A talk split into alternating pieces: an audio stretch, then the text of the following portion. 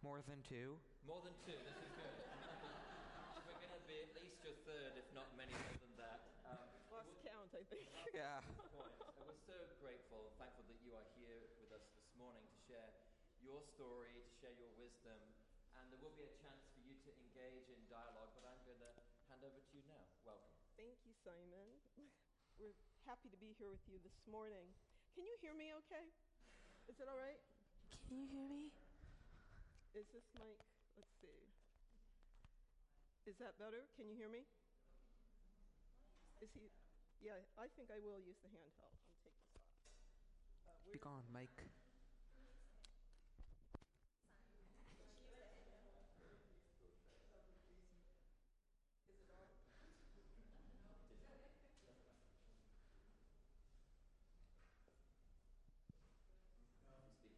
Hello?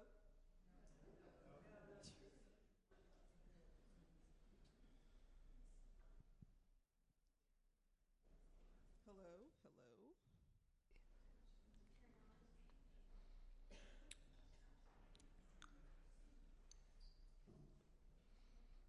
Testing one two.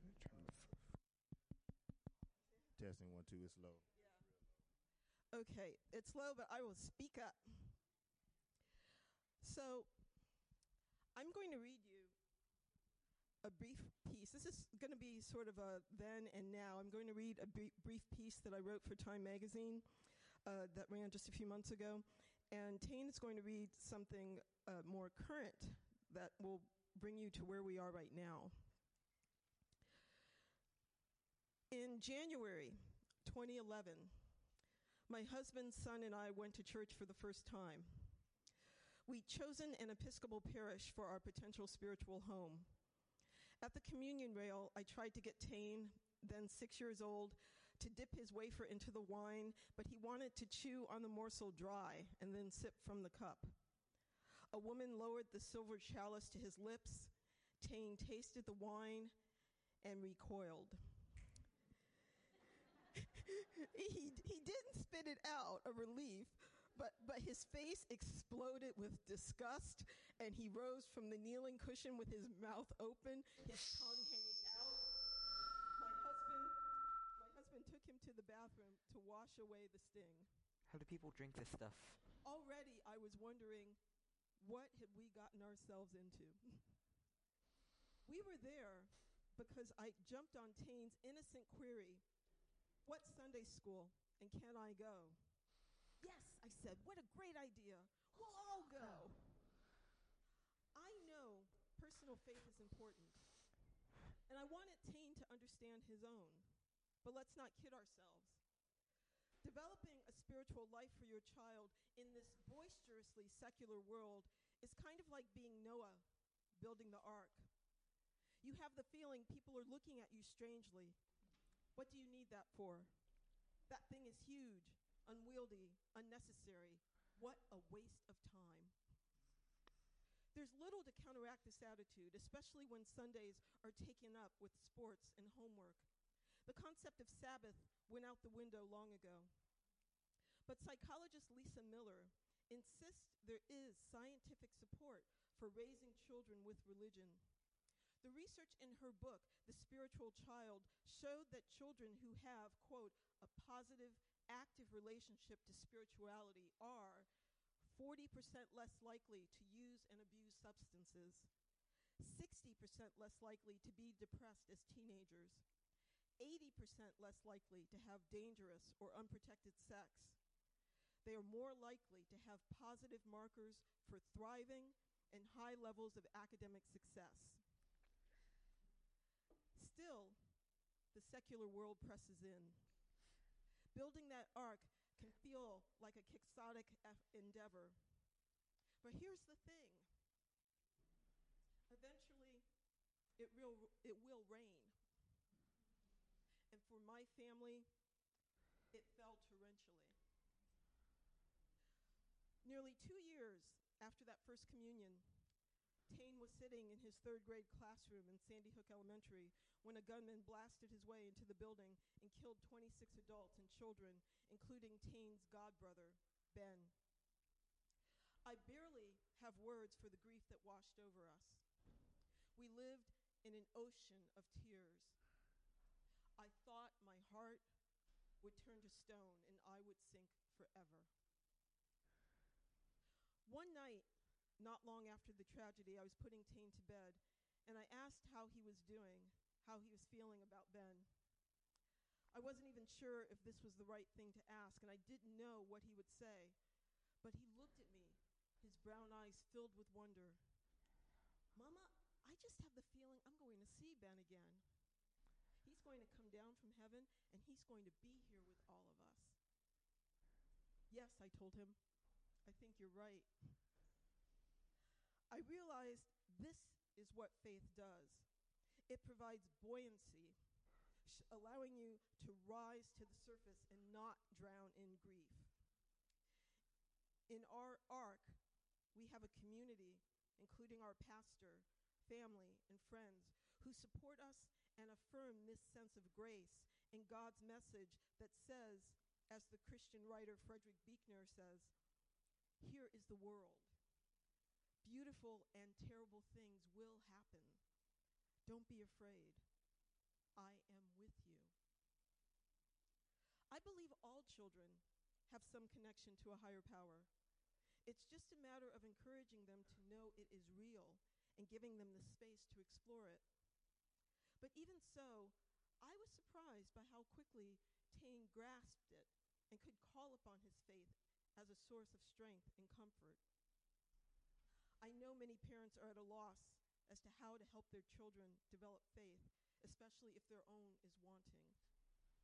All I can suggest is this begin. Whatever your religion or spiritual orientation, just start walking the path. You'll see right away it is neither straight nor perfect. But in a world that does little to prepare us for devastating loss, nor for appreciating life's light and joy, it is a path that makes sense. Thank you. I'm going to let Tain take over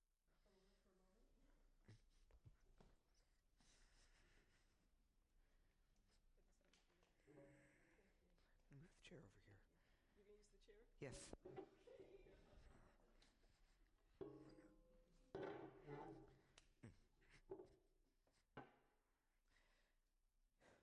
All right, yo. Hello, my name is Tain Gregory, and I'm going to do my speech now. All right. So, um, this past October, I stood with my mom in front of a crowd of people of all ages at Trinity Church in Asheville, North Carolina. We gave a speech about our book, This Child of Faith, to an audience of 160 people. Many people were, were many people in the meeting asked me questions about my experiences and my strong faith. But it was really nice when I got to talk to a younger boy named Colin. Colin was real was very energetic and asked questions as fast as a cheetah. We talked to each other after the speech, and he and he asked questions about people who are mean to each other. I think I really helped him a lot. My mom and I have been giving speeches in in many other churches in many different states. We've been doing this for about a year. When I started writing this child of faith, I was only in seventh grade. Now it's almost um, been a year since the book, and a lot has changed since then. I find it amazing that I've been going to church for nearly eight years. I've gone from being a novice in the church choir to being the crucifer leading the church service. I've just started confirmation class, and I've really been enjoying it. Confirmation's when you confirm your faith to Christ. We were learning ways to connect with God, and we've been also learning more about Christianity. I had some really nice teachers and really nice classmates who were there to help me on my confirmation journey. In one of our meetings, we talked about what sci- things that society wants us to believe. For example, that you should listen to specific types of music and wear specific types of clothes. We wrote these on a big sheet of paper and then burned it in a fire. Then on another sheet of paper, we wrote things that we believe, things that no one tells us to believe, but that we choose to believe ourselves. This was a really good exercise to show that we control what we want to believe, and that you can expand your faith by believing what you want. I know that believing has helped me a lot in my own faith a lot. I'm thinking about this now because um, a few weeks ago was the sixth anniversary of the shooting. Um, not a few weeks ago, a few months ago, was the anniversary of the shooting at, at my former school, Sandy Hook Elementary, and the death of my friend Ben. Ben was very close to me, and losing him was very hard.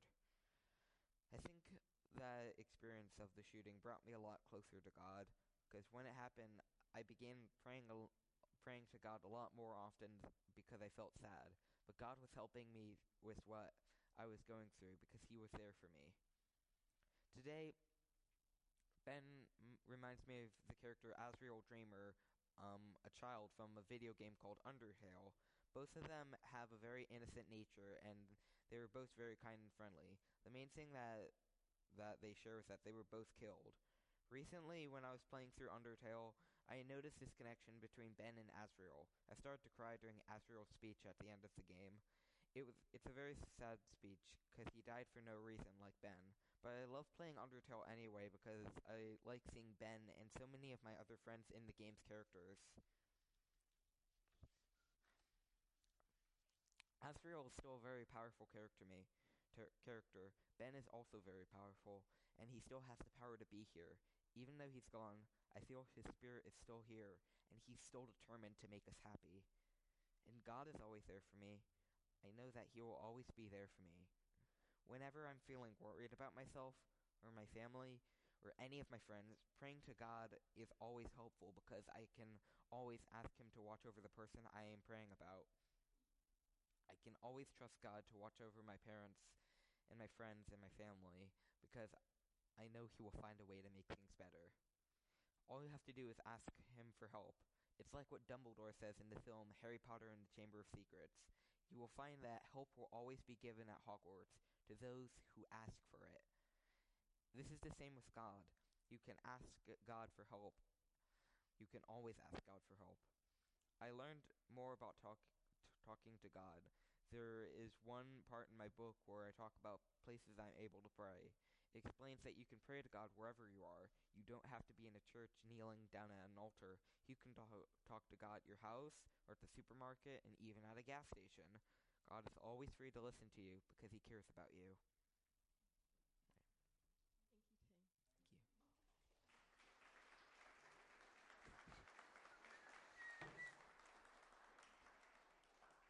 Thank you, Tain. Thank you. So, I don't know if my mic is working. I think mine is. Yeah, yours is definitely working. E. So I wanted to ask you, Tain, about how you manage to hold that, that space of what you just spoke about, of being in that positive way, of, of thinking in terms of, you know, Ben is all around, despite the fact that you are getting older and your friends don't have a similar outlook about life. I mean, so one reason I want to stay positive is because being positive feels a lot better than being negative. I mean, when you're when you're feeling negative, you you feel hurt, and sometimes feeling too negative, you feel the need to hurt yourself or hurt others, and that's never a good thing. So it's it's always a better thing to stay positive because it, it's it's always better for yourself and better for others, and it, and you staying positive it, it's like it's like a bunch of candles laid out on a flat terrain if but like on one thing sort of. So like say one wick thing is burned and then i'm not sure this is how candle logic works this is how it's going in my mind and then the fire begins to spread. No no no it's more like trees it's more like trees not candles. Scrap that. It's more like trees. So like one leaf or, or something is on fire showing the light and then the fire begins to spread. So one person being positive, the positivity can spread like a fire in a forest. Forest fires are not good though, but positivity is. Actually, but but forest fires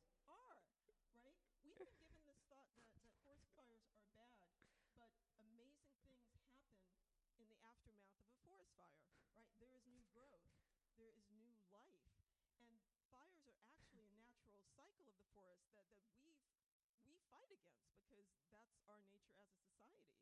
But we forget that after that fire there is growth. So that that was good. You didn't realize that you got Hey.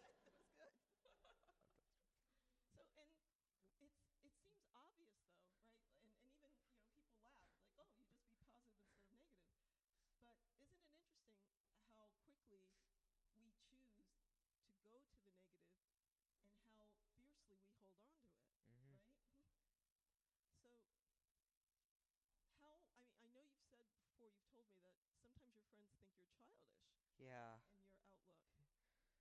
I mean, there is a bit of like a a childish outlook in it because cause like kids kids minds are like their the imagination inside of a i- inside of a child compared to adult is like a lot more expansive. So you're able to believe thing believe in things that aren't there that aren't easy to see a lot more easily.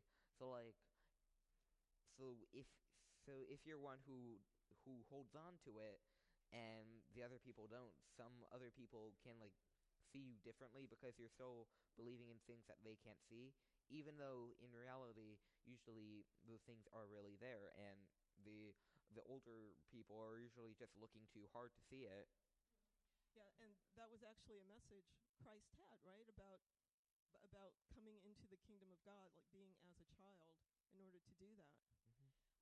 We were at a we did a book event in Manhattan uh, recently, and do you remember the question when um, the interviewer asked?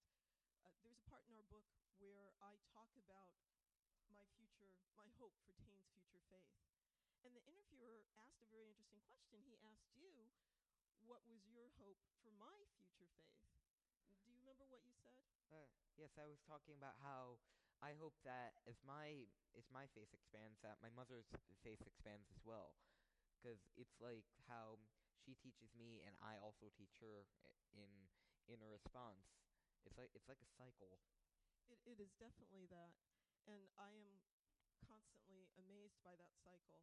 And I think that that's what's hard for a lot of parents when they think about faith in their children, that they are quick to abdicate that learning because they feel that their own faith is wanting or they feel they don't know enough.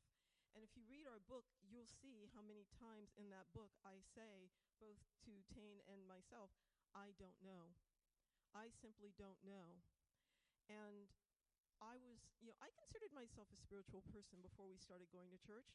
I, I've always felt a very strong connection to God ever since I was a child, which is how I knew He would feel the same. But I was totally unprepared for how much my faith would grow in walking this path with you and how much it required of me to be awake and aware to what I did not see around me that you naturally saw. Here's an example. When uh, I, I think you remember this, when he started going to uh, Sunday school, we started going to church. I would ask him after each class, "Okay, what'd you learn today?" Right? I wanted to be on it, right? And one day he said, uh, We we, learned about faith. we learned about faith. And I said, okay, you know what that is, right? That's when you believe in something that you don't see, like God. And you said, do you remember? But Mama, I see God everywhere. I see God at the post office. Yeah. I was like, okay, then maybe I'm not looking hard enough, right? I'm not looking hard enough. Uh, and it was the, the same thing in the in the aftermath of the shootings that somehow I, I was very aware that how you handled it would be the way that I handled it and vice versa that that somehow I had to walk in a certain light and with a certain strength. Um, but what I did not expect was how much you would teach me about grief and about handling grief. Because even though Tain was only eight years old he stood firm in his grief for Ben and would ask very specifically for things that he needed in that grief. For example, uh, when we were getting ready for the funeral, and, and by the way, there were, there were parents, many parents, who did not take their children to the funerals. So, but Tain, but um, Ben was a member of our church. Ben's mother is Tain's godmother, so I knew we were going to that funeral. Yes. Right. See, I don't understand why some people don't take their kids to funerals, especially when it's your friend when it's a kid's friend who died, and the kid's like, "Hey, mom, mom, can I go to the funeral and pay my respects to my departed friend?" And they're like, "No, you will not go to the funeral. You will not. It's too dark. I- Ish too. Ish too. uh, No, no, you're not going. Stay in your room and sit in the corner and play checkers." It will make you cry, Mhm. right? There was there was a big thing about you know Probably. Parents getting upset because children were crying, or this made me cry. But the biggest thing was be, was to take him to that service and to let him cry, and we all cried oceans, right? Mm-hmm. And even as we were getting ready for that for that service, and, and as you can imagine, there's so many people around, and, and I was responsible for taking some people to the church. And that morning, Tain said to me he wanted pictures of Ben to wear on his clothing. And as you can imagine, this is, you know, I'm, I'm saying, okay, you look fine, you look great, you know, wanting to get out of the house. But then he asked for this. And I could have easily have said, we don't have time for this, Tain, We really have to go. But to understand that he made a direct request, and I didn't even quite know what it meant, but I knew that I needed to fulfill it. So I went to the computer. You know, we were already going through pictures of Ben, printed out um, pictures, cut them up, put tape on them, paper clips, put them on your clothing, right? And then during the service and after the service, people would come up to him and he was able to point to these pictures and talk about his friend. Actually, I still have those pictures. Oh gosh, my mic is falling off. Uh, I still have those pictures in my room.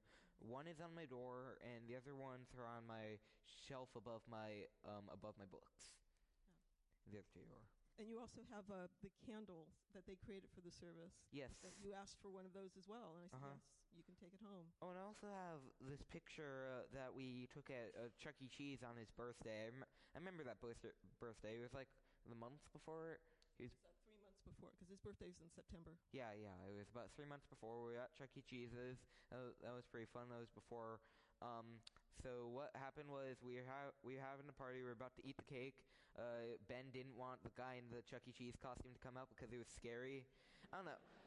I both both Ben and his brother Nate have always had a fear of people in mascot costumes. Because I remember Nate telling me he was at Disney World one time. He didn't like the people in the mascot costumes. And Ben was talking about how he wanted to take pictures in a photo booth. So we so we took the pictures and we took the pictures. I gave him them, and I gave him the pictures to keep. And then, uh, like a few, like a week or so after he died, his mom came and gave me back back the pictures and framed them, and um, they're in my room now. Yeah. You know, in in that time afterwards, um, you know, we were getting through. You know, I was I was really impressed that Tain would be i- amongst strangers, and they would find out where we lived, and you know, it would be very easy to say yes, and, and just to try to back away from the conversation. But Tain would go right in there and say, "Yes, that was my school, and yes, my friend died." And at eight years old, you know, so if he was willing to do that, who am I to say no? Let's back away. Let's not um, dive into this. Um, a year after that, uh, Tain, uh, we entered a resiliency program, a wonderful theater program that is still ongoing in Newtown. It's called New Arts, and it's part of the 1214 Foundation. And it's a theater program that's created to help the children um, develop resiliency and leadership skills in the face of tragedy. And there is a documentary about that first um, original musical that they did. It's um, the film is called Midsummer in Newtown, and you can see it on Amazon Prime. And when they were filming that documentary, you see Tain um, both in the audition process and throughout developing the show. And the director of the documentary is interviewing the children throughout the process. And I was standing there many times with, you know, he standing behind the camera as he's talking to the children. And there's a point in the film where he asks Tain, "What's the most important thing in your life?" And I remember he's, you know, he's joking with the kids, right? And and we're waiting to hear about Pokemon or some video game, but instead Tain looks right at him and says, God. "Yeah." And the guy froze. The director froze. He looked at me. I was like, you know. But but it it was a huge moment for that director because he started asking Tain about faith. And if you see the movie, you'll see that even the film takes a different turn. And Tain goes on to talk about faith and God's care of us. And when that movie premiered three years ago at Tribeca Film Festival, there was like a, a moment, a hush that went over the audience. And even in even in that documentary, you see my face. Like I, I don't even realize that I'm saying something like that sh- that would be shocking to people. I'm just like, God, Yeah. like it's it's not it's not even like I noticed that how shocked everyone is. And it wasn't until that moment that I realized how close to the surface his faith, his faith was for him. And when we started doing press for that film, journalists, you know, people in the audience, they would ask me about that moment. And that's actually how we came to write the book because it occurred to me that if people are asking, then perhaps we should be telling a story. And that story will hopefully model something that will help other families. So that's how we, we came to be here. And if you like, we can take questions now. Is that all right? Yeah. Yeah? Questions. Okay. I'm just going to start, if I can, with one question about that modeling. um, whether it, and you, you can both or either answer this, in terms of how your friends or people close to you have been influenced by you going all over the place, sharing this story, talking about faith, talking about things that people aren't always comfortable with or just used to talking about. How have you seen that in any way influence friends or people close to you? I mean, I feel like, um, like it's it again. It's been spreading like a forest fire again. So how like my my happiness and positivity has like been spreading to others, and I've and I I've noticed this like at school as well because people in my theater class or other friends have always just asked, "How are you always so happy all the time?" And uh, my my answer is just like, I. I I I don't know. I always just decide to be happy because I really, as of now, I don't have a reason to be sad. Well, but also, there, there now, and, and I know I don't want to embarrass you to say this, Huh? but there is a light about you, Tain. know. and and people are are drawn to that and they may not even know what that is right um, they may not know that that is that is faith but it is in you and i think it's even stronger i use the word model simon because i think it's it's a powerful form of proselytizing without proselytizing um, when we started going to church, and you'll still see this if you follow me in social media, you know, I talk about what we're doing. You know, there are pictures of us at church, and like, oh, you know, um, in my Facebook memories, you'll see that, oh, somebody um, hurt their ankle, and here I am being an acolyte, and here's Tain, you know, at, with his Sunday school. So it, it's just a natural part of, of what I'm doing. And I didn't realize that that was affecting people until uh, one of my college reunions came up, and they wanted to do a panel on spirituality, and they asked me to be on this panel. And I, I was kind of bewildered by that, but, but they said, you you seem to be close to something and and it feels like it's safe to talk to you about this and so I, it, I'm only just still coming to understand that this is, for some reason, something that I'm able to do, both in person and as a writer. That somehow, by writing about my faith, that I can somehow put words to the ineffable and and get people thinking about how it is that they are connected to Source. Thank you. I wonder if anybody has a question they'd like to ask. I'll bring the microphone. I'm Steve. Uh, what role does your dad and your husband have in this intimate discussion that y'all have multiple times over? He's the one who claps in the audience. okay.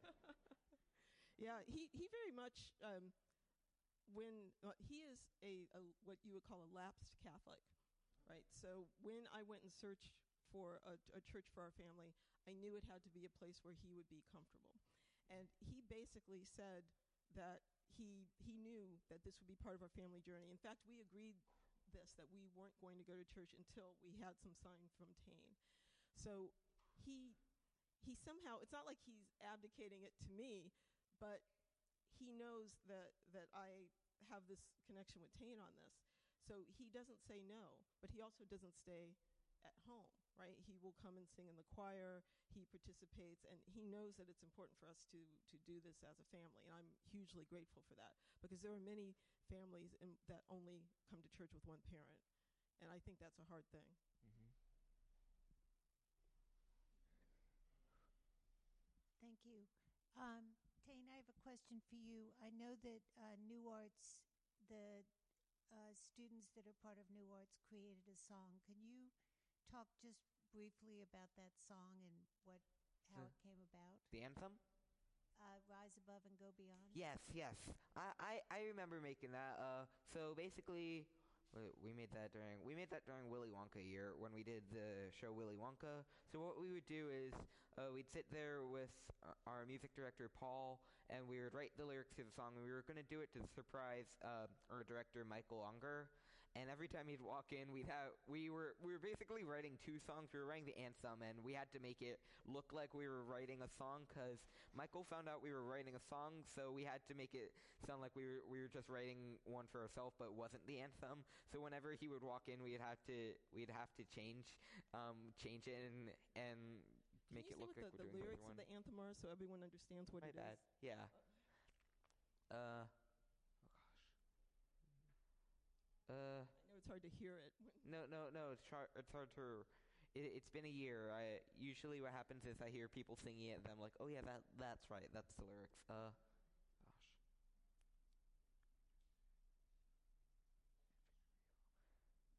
gosh. Uh. Uh.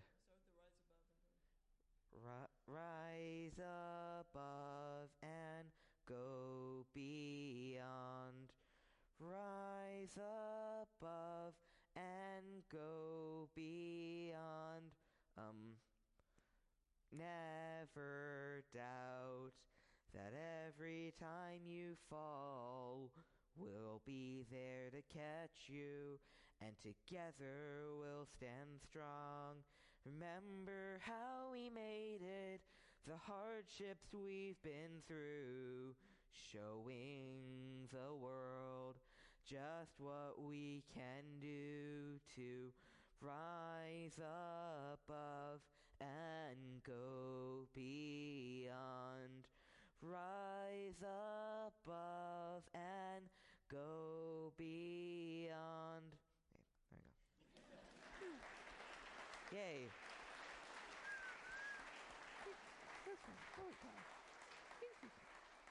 I didn't expect you to pull it all out like that. That's amazing. Thank you. Welcome. I'm here all night. Well, actually, no, I'm but, but you see, but the but you, the lyrics, um, but the lyrics, you c- you guys came up with some amazing lyrics. Actually, there's a hidden Easter egg. If you listen to it, um, it, it spells out New Arts like never doubt is the end.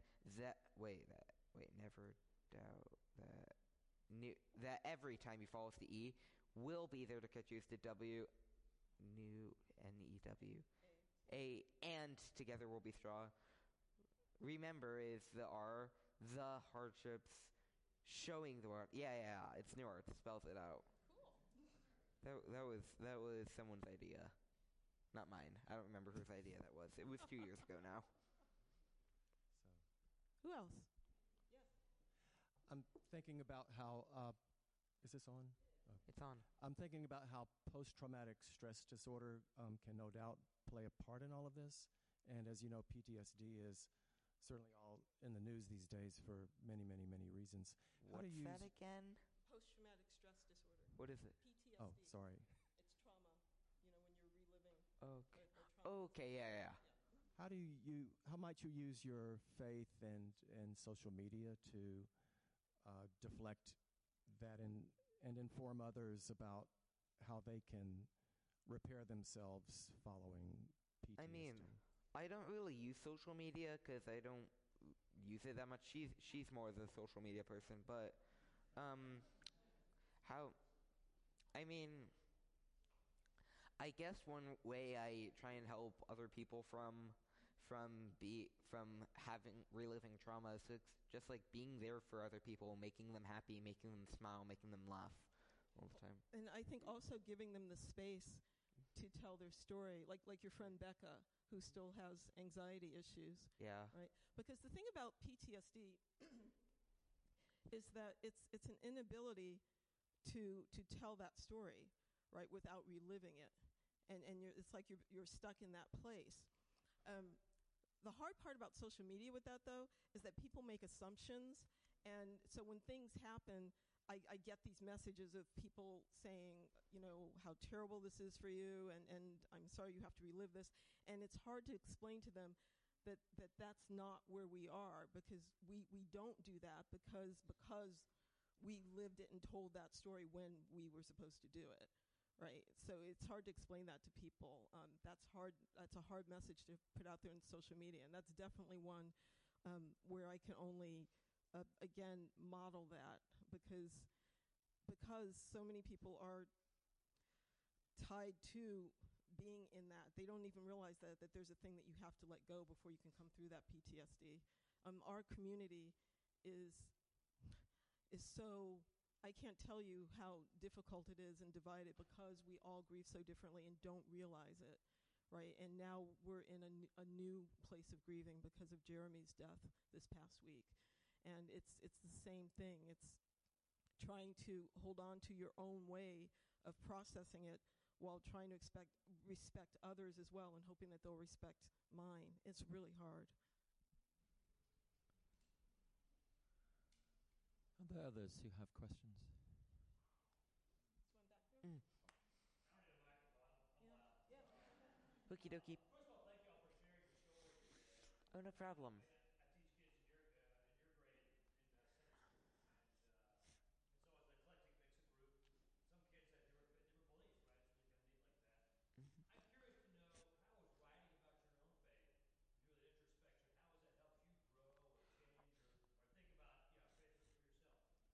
Well, it's really good to get things out when you write about it, because like when you when you write about it, you you can see it on paper and read and read how it sa- how it sounds out loud. So you you you kind of find out a bit more. You kind of learn a bit more about yourself when you, you write it down too. So it, it kind of helped me as well to learn more about my face as well when I saw it on words on paper. Yeah, um, it's like that for, for writers. I, I encourage people. I was like, you know, sometimes you don't know what you believe until you write it down, right? Um, I think I forget what writer said that. It's like sometimes I don't know what I think until I've written it, right? And um, it was it was hard getting Tain to, to focus in that because he was 12, right, when Yep. we were working on this book. And even now, the piece that that um, that you just read, right, that was a new expression for you to even go deeper in, Uh-huh. in talking about this because you're at a different age now. But um, but he asked the right questions, which was what impressed me. Right, he asked. He even said, "I'm aware that I'm writing about myself in a way that I'm not that person anymore." Right, he's writing about an eight-year-old, and we talked about how it's possible to research your life. Right, that there were things he had written in Sunday school, there were pictures he'd drawn, and we were and talks that he had with our former pastor. And so he had to, you know, interview her and go back and find those materials and really reconstruct who he was as a child to understand the faith where he is now. I, I see you, Mike. I'm just going to ask a question on behalf of. Uh, we have sixth graders and up in the room here. We may have some that are less than sixth grade, but um, Tain, Yes. what advice would you give them, the the sixth graders and up in the room, in terms of um, whether it's dealing with difficulties in their life? Maybe that's the question. Dealing with difficulties that they face. Um, how would you? What kind of advice or guidance would you offer them?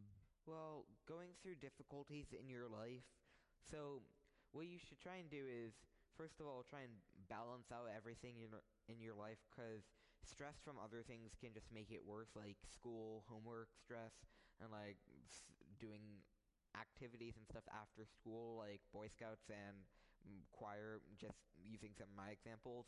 But, but say something happens, like try and surround yourself with the people who who you love and who love you and try and do the things that you like because well do things that make you happy because the that'll help you be able to cope with with the things that have been going on and stuff. So, so basically, what you're saying is is to have your life in a, in an ordered way, to have people you love around you, to do the things that you like to do, so that when bad things happen, that you have that natural support. Mm-hmm. Right? I see. That's good advice. Thank you. Thanks again to both of you for being here today. Sophfronia, my question's for you. Um, the specific question is, what was your day job before the shooting? Were you a writer then?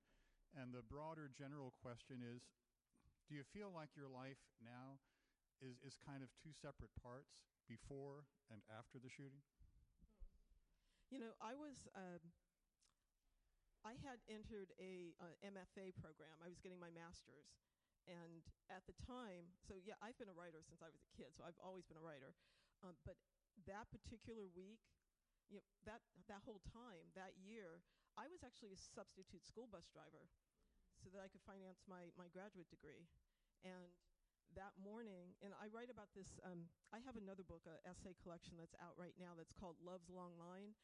And uh, I, I, refer a little bit to it in my sermon, um, but that morning, you know, I was I was writing. I drive. I drove the school bus, right? So three hours each day, and Tain would be in the bus with me. You know, riding, driving high school, um, middle school, elementary school kids to school.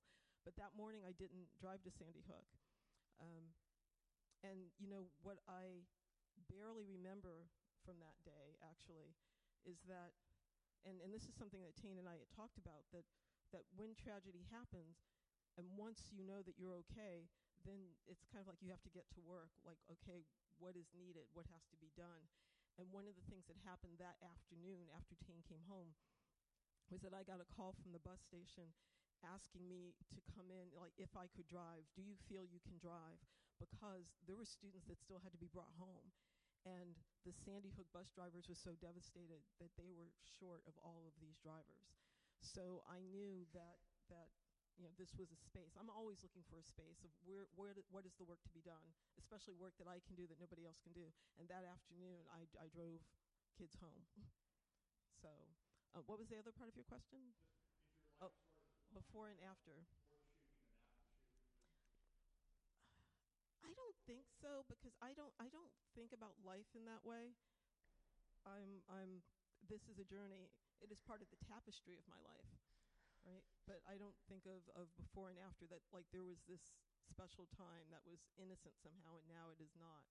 I mean, maybe for me, but probably not before and after a shooting. Probably just because eight-year-old, fourteen-year-old, you're definitely a different person.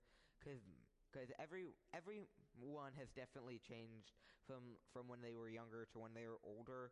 Like my friend Thea, because when she was four, she wanted to be the ice cream man so she could have all the ice cream for herself, and now she wants to be an animator. So, so yeah, everyone changes. Actually, that is um, I'm I'm still trying to figure out how to write about this, but I think the thing that shocks me now is when I look at pictures, I forget. I forget how young you were, mm-hmm. right? Because you always have been saying such sensible things, and we our conversations haven't changed really that much. So I still see you as this this this whole being, and then when I look at these pictures and see how young you were, that's that that's um, that's heartbreaking to me in a certain way. So, but I'm still trying. I'm still processing that. I just want to recognize that if um, my mother had said to me, "Hey, let's go around the country talking to churches of complete rooms of sp- rooms of complete strangers," I would have ran away. um, you have a wonderful wisdom and light about you, Tain. Thank you. As do you, Sophfronia. Um, I want to share that if, if, if any of you, no matter your age, are finding things are being stirred up because of this morning, please do know that uh, the, the clergy and staff are here and here for you and will be here in an ongoing way. I also want to just raise up that one of the most powerful ways we can be uh, support to one another is to be involved in one another's lives beyond our family, uh, one another's lives as a church community. And it is not, this is not a shameless plug to get you to somehow volunteer for Sunday school. It's a genuine invitation to ministry, and it may not be for you, of course, but it might be. And it might be that simply having a conversation and learning about that this morning or at some other time, or the ways by which we do come alongside people uh, on their earliest journey of faith, uh, it is a life changing thing. I want to give opportunity um, for some of you to ask questions. Uh, uh, without the microphones on um, after this. And then I'm going to ask one of the staff, whoever's the last out the room, to make sure you have Sophfronia with you, because uh, she's going to be preaching at the 11:15. You have our heartfelt thanks this morning. Thank you so much for being here.